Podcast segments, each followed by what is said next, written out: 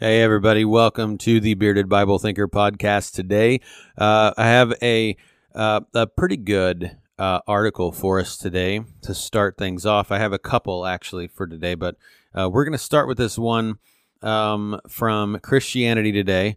You, like any news source, no matter what, uh, you kind of have to look at everything from a biblical perspective, from a biblical point of view.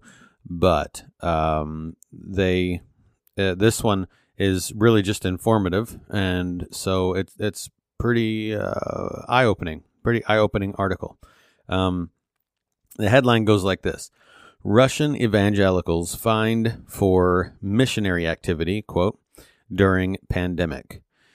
Um, and then kind of the subtitle says this uh, offenses include passing out tracts and telling people to invite friends to hear the gospel. So that is something that apparently the Russian government does not want.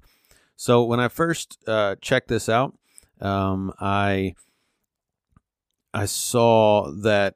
Uh, I, well, I kind of I kind of wanted to do my homework, like any um, news story that I see, uh, because this could be uh, the Russian government. If if we're just going to be objective and think about what it could be and what it probably is and all that stuff, this could have simply been the Russian government um, being concerned with the coronavirus, right? And maybe the these particular Christian folks were um, were doing some things that were spreading germs and uh, they got in trouble. That could be the case. So I wanted to read it and just see what, what was going on. And um, and the story goes like this.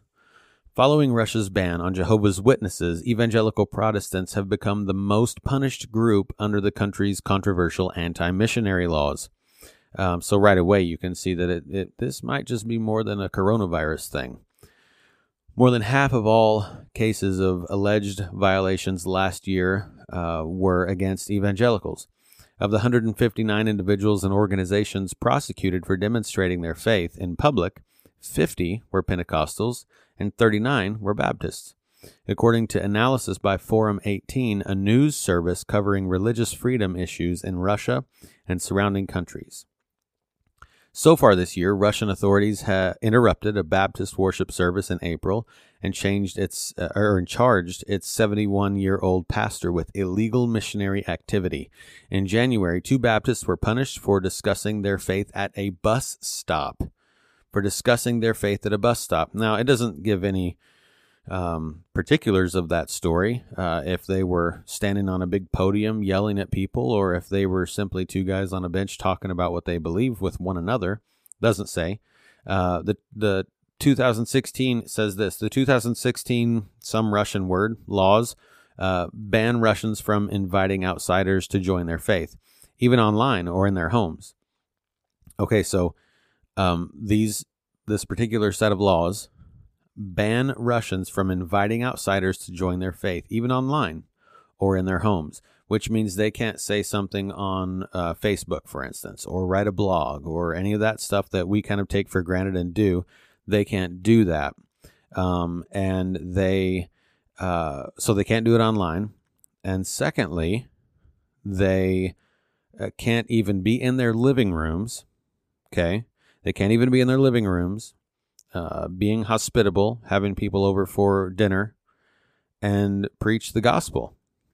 That is illegal. Um, so that, this is a little, this is beyond the coronavirus, and actually, um, has very little to do with the pandemic. The pandemic is just a time frame, maybe that this is that this particular stuff uh, happened during the particular things this um, uh, article is going to talk about. But uh, it has actually very little to do with the pandemic. Uh, this is a, an issue that uh, goes beyond the boundaries of the pandemic timeframe. So, uh, really, what popped into my head uh, that I wanted to just chat about real quick on here today is that, man, this is um, no matter how bad we think we have it here, and I did this a while back with the um, Beirut uh, thing that happened, um, and uh, with that uh, large explosion. And so, uh, did this then, uh, talked about it just briefly, but this is just another example of Christians in other places in this nation and, uh, or in this nation, in this world, uh, outside of our nation that really actually have it rough, like persecution. Like they these folks in Russia, they're not allowed to tell people about Jesus.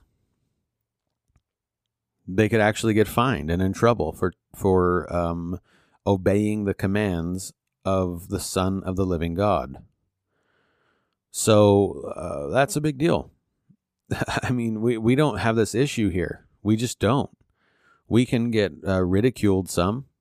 We can get um, we get in a little bit of trouble from time to time if we say something or if we call out certain sins or um, something that's not politically accepted or uh, those types of things. We can we can take um, shots in the back sort of uh, words that are um, detrimental right? We can we get marginalized and made fun of and things like that. But these folks are actually getting fined simply for saying hey jesus loves you uh, he died for you you're a sinner uh, just just for presenting the gospel and, and inviting someone to come to know Christ and to join the faith, they can get fined. This is a big deal. The article uh, goes on to say this quote, Believers are afraid to carry the word of God to the masses because they fear fines. Pentecostal Union lawyer Vladimir Ozolin told Forum 18. Uh, as ever, law enforcement agencies assume that any church activity is missionary activity, which is certainly not true. Okay, end quote.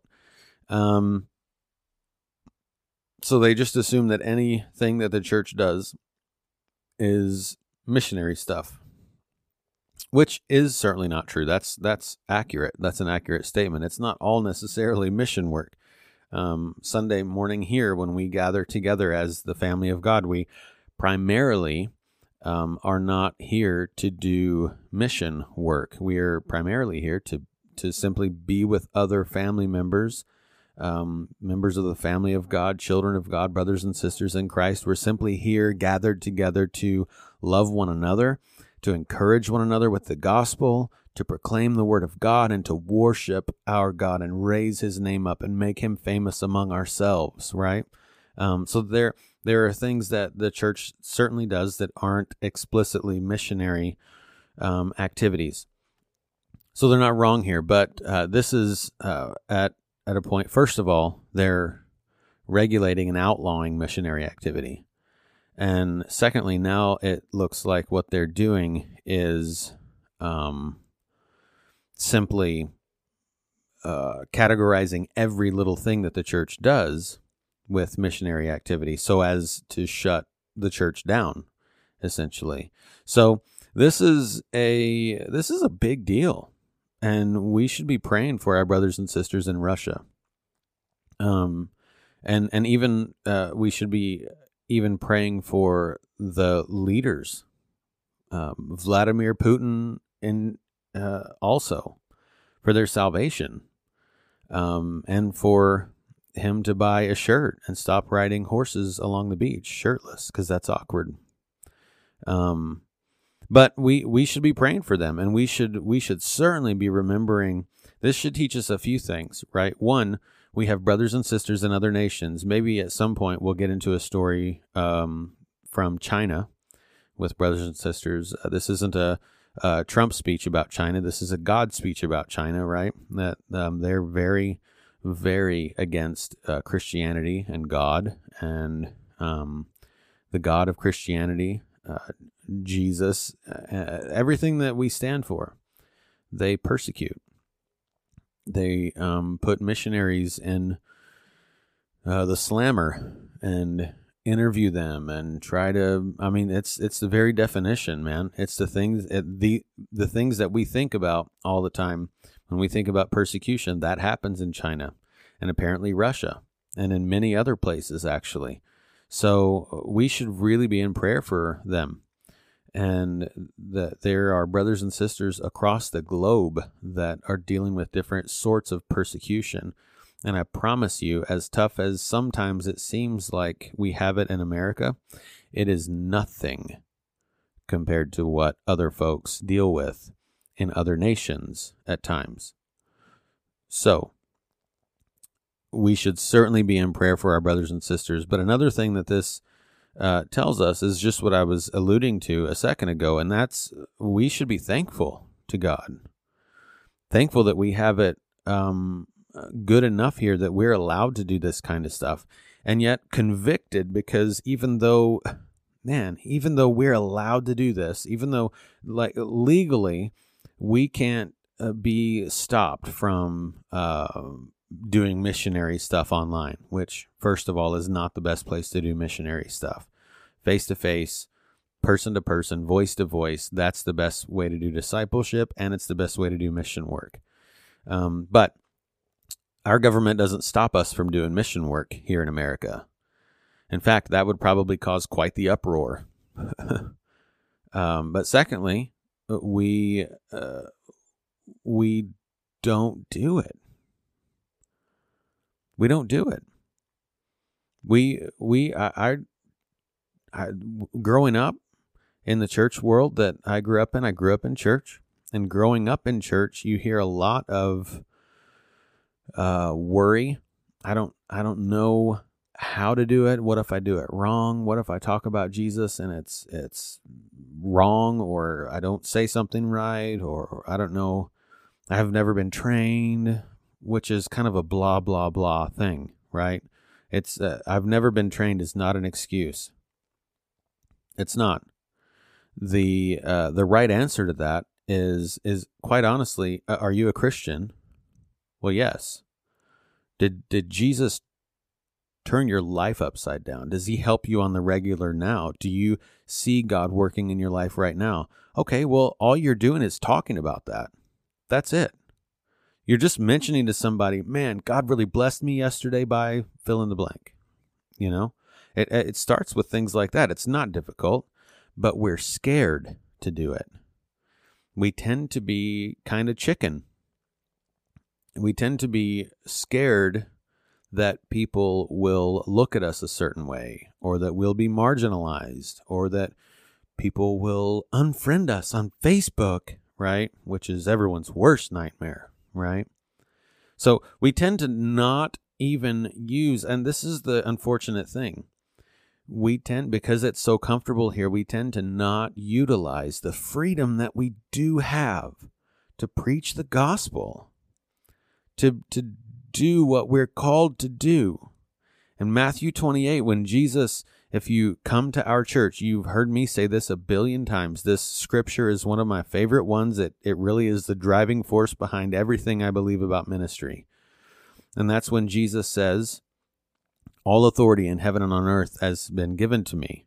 Go therefore and make disciples of all nations, teaching them all that I've commanded you, baptizing them in the name of the Father and the Son and the Holy Spirit.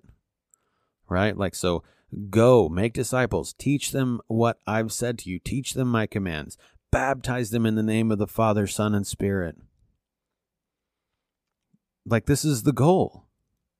This is what every Christian is called to do. Every Christian doesn't have the ease and gifting of evangelism, but every Christian is to be a missionary, a functioning missionary. You know, when we go uh, to other nations to do mission work, what you'll find out if you've ever been on a short term mission trip of any kind, and I actually just went on my first one. But what you'll find is every night, uh, at least the one that I was a part of, every night we would sit down after all of the work that we had done, the physical labor. We would sit down together. We would eat together. We would uh, have devotion time, prayer time. We would do all of these things together. And that was just a part of it. Um, yeah, that, that was just a part of the whole thing. It was an everyday living on purpose, living missionary lives. We thought about it all the way down to the tip that we were giving Alexander uh, when he would wait on us. In the hotel we were in. We it was a whole missionary experience. It wasn't just go there and go to work and then come home. It was go there, go to work, pray together, live together, love together, do all of the things that we are supposed to be doing as Christians. And then a lot of times what happens is people will come home and they'll be kind of changed spiritually or they will have had some sort of awakening for a while, but it doesn't actually end up changing how they live on the on the regular in the everyday life that they live uh, when they go to work when they do mother stuff when they uh, raise children when they disciple their children like it doesn't actually change people. And that's a struggle for me. And it should be convicting for you because god has you on purpose where you're at. He, and geographically he has put you where you're at on purpose. And you are supposed to be, if you're a Christ follower, you are a missionary. That is your first job. So at work, you're a missionary. And even down to your work ethic and what you do and how hard you work and all of the things. This is all you being a Christian, you being a light in the darkness. That's what it is, every bit of it. And so we're all called to do this. We're all called to do this, and we're all called to live our lives out loud, right? Out loud and on purpose for the cause of Christ.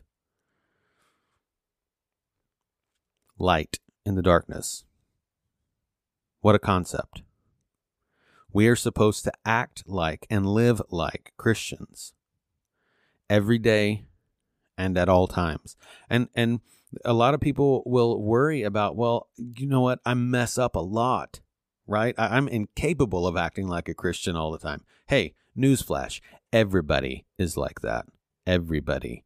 Jesus Christ is the only human in the history of mankind that is without sin and perfect. He was the only one that pulled it off.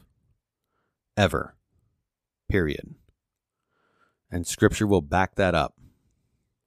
However, part of the greatest mark of a disciple of Jesus Christ is someone who, when they mess up, they repent of that. They're not afraid to say, Man, I messed up. That was sin. And that wasn't an accurate representation of Jesus Christ and his love and his mercy and his grace. But you know what is a representation of his love and his mercy and his grace? The fact that I, I messed it up just now and I can go to him and I can trust that I am uh, going to be forgiven when I ask. That that's what it means. You don't have to be a professional missionary. You don't have to be uh, someone who's spent 40 hours in training one week to know how to witness to people. It's simply being obsessed with Jesus because of what he's done for you and talking about it. One of the preachers that I follow a lot for ministry purposes and and just my own kind of discipleship journey. Um, he says uh, that you talk about most what you love most, and that's very true. So, you know, is football what you talk about all the time? Is social justice what you talk about all the time? Is uh, I, I mean, I don't know. Pick pick whatever you want. You probably already have in your head what um, I'm talking about for you. Um, so these these people in Russia are actively being persecuted, actively being persecuted because they're doing what many of us are afraid to do. And we have the freedom to do it without real persecution. So, just a news flash and maybe something, hopefully, you're a little convicted by that. I know I am. There there are plenty of times that I don't do things that I know I should because I'm afraid or because it's an inconvenience. Because I'd have to stop what I'm doing and be interrupted. And that's not okay. Okay, second story, just real quick. Um, this is important because so some of the things I've been talking about lately, when I pull um, sec, excuse me, secular news stories up, uh, some of those things that I've been talking about are uh, just how we really are in need of looking at things objectively, not just taking people's word for it. And I've also talked about how much of a need it is for us to be a people, specifically Christians, because we're to be a light. We're to be a light in the darkness, an example, right?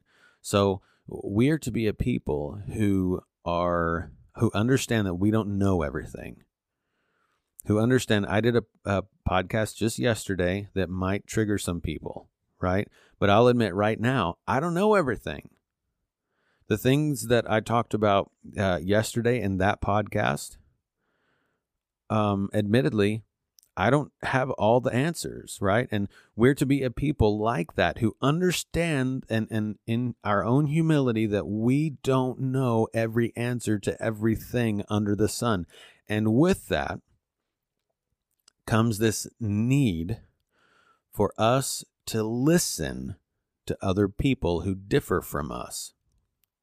If someone who, if I, uh, here's here's an example what you run into sometimes with uh, right wing uh, stuff, you run into folks who are um, very, you know, American flag, don't tread on me, flag waving, bumper sticker sticking people, right?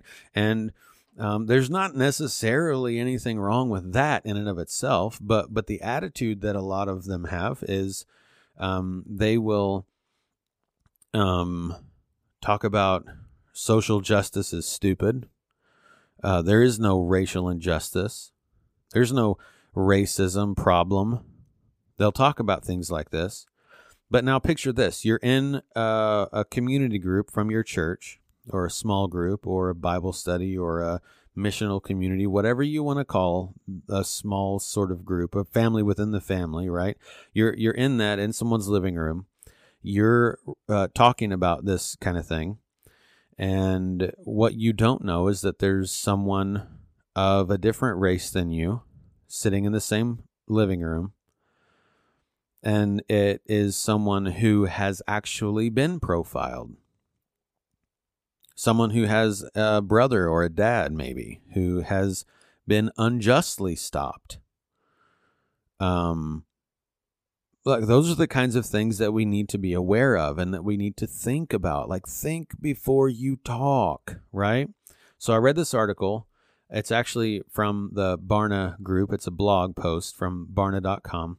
Super good research um, group. And so, uh, check it out at some point. Barna.com. Um, how research can help us to see someone else's point of view. That's the article title. And it says this I actually haven't even read uh, much of this, but says this in the past in the past two weeks, cries for justice following the death of Ahmaud Arbery in February. Okay, so this was written May thirteenth of this year. In February 2020, have risen to the surface of the national media, reminding America that while the onset of COVID 19 may be the first time many of us are facing daily worries uh, uh, for our family's health and safety in this time of uncertainty, for our black brothers and sisters living in the U.S., fear is a well known companion. So, uh, this, uh, uh, okay, so the point of some of this is that um, they're, they're just trying to get us to understand and know that there are other points of view, and each of those other points of view um, are um, e- each of those other points of view are uh, from somewhere, right? So these these are folks. Uh, um, uh, in this example, these are folks who have maybe seen firsthand some things go on that you and I haven't seen. I've talked about North Dakota uh, from the standpoint that, like, like honestly, we're in a bit of a bubble from a lot of this stuff. We don't have experience in a lot of this stuff. Um, I've never lived in inner city Chicago.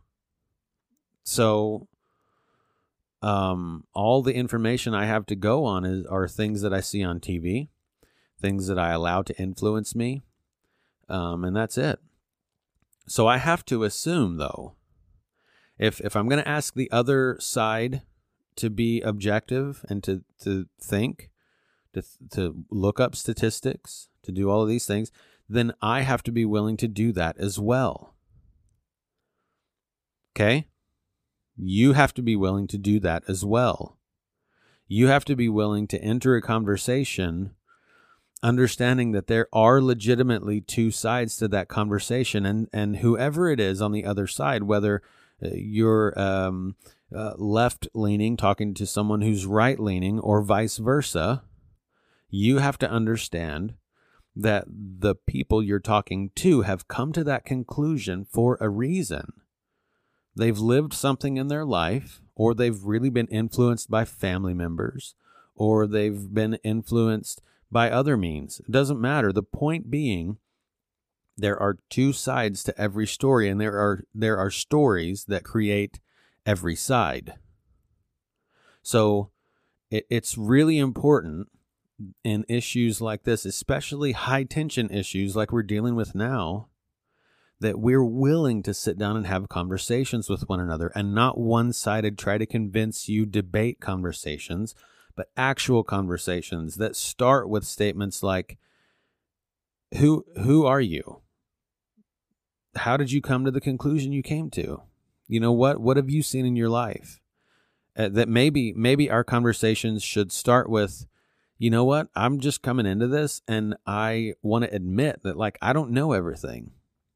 That there are things that that other people have seen and heard and know that i haven't and so i just want to uh, hear I want to sit here and listen to you. I want to hear your story. I want to know how you come to the conclusions that you come to so that we can maybe at some point have some sort of mutual uh, thing here that we can come to some sort of conclusion with. Um, I, I think we have to, we have to do that. We have to do that.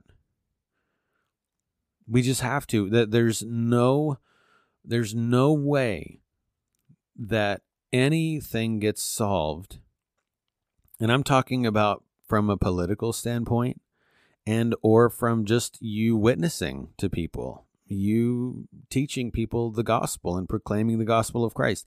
If you don't know them at all, and you go into a conversation making lots of assumptions that, oh, because you listen to Tupac, you must be whatever or because you listen to George Strait, you must be whatever.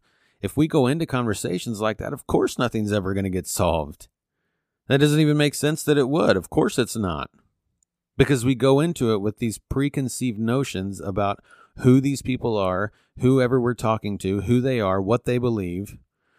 And we go into the, these conversations with preconceived notions that it's uh, they're either stupid or we already agree, so let's rant together um, and it, it, doesn't help anything. Doesn't help anything.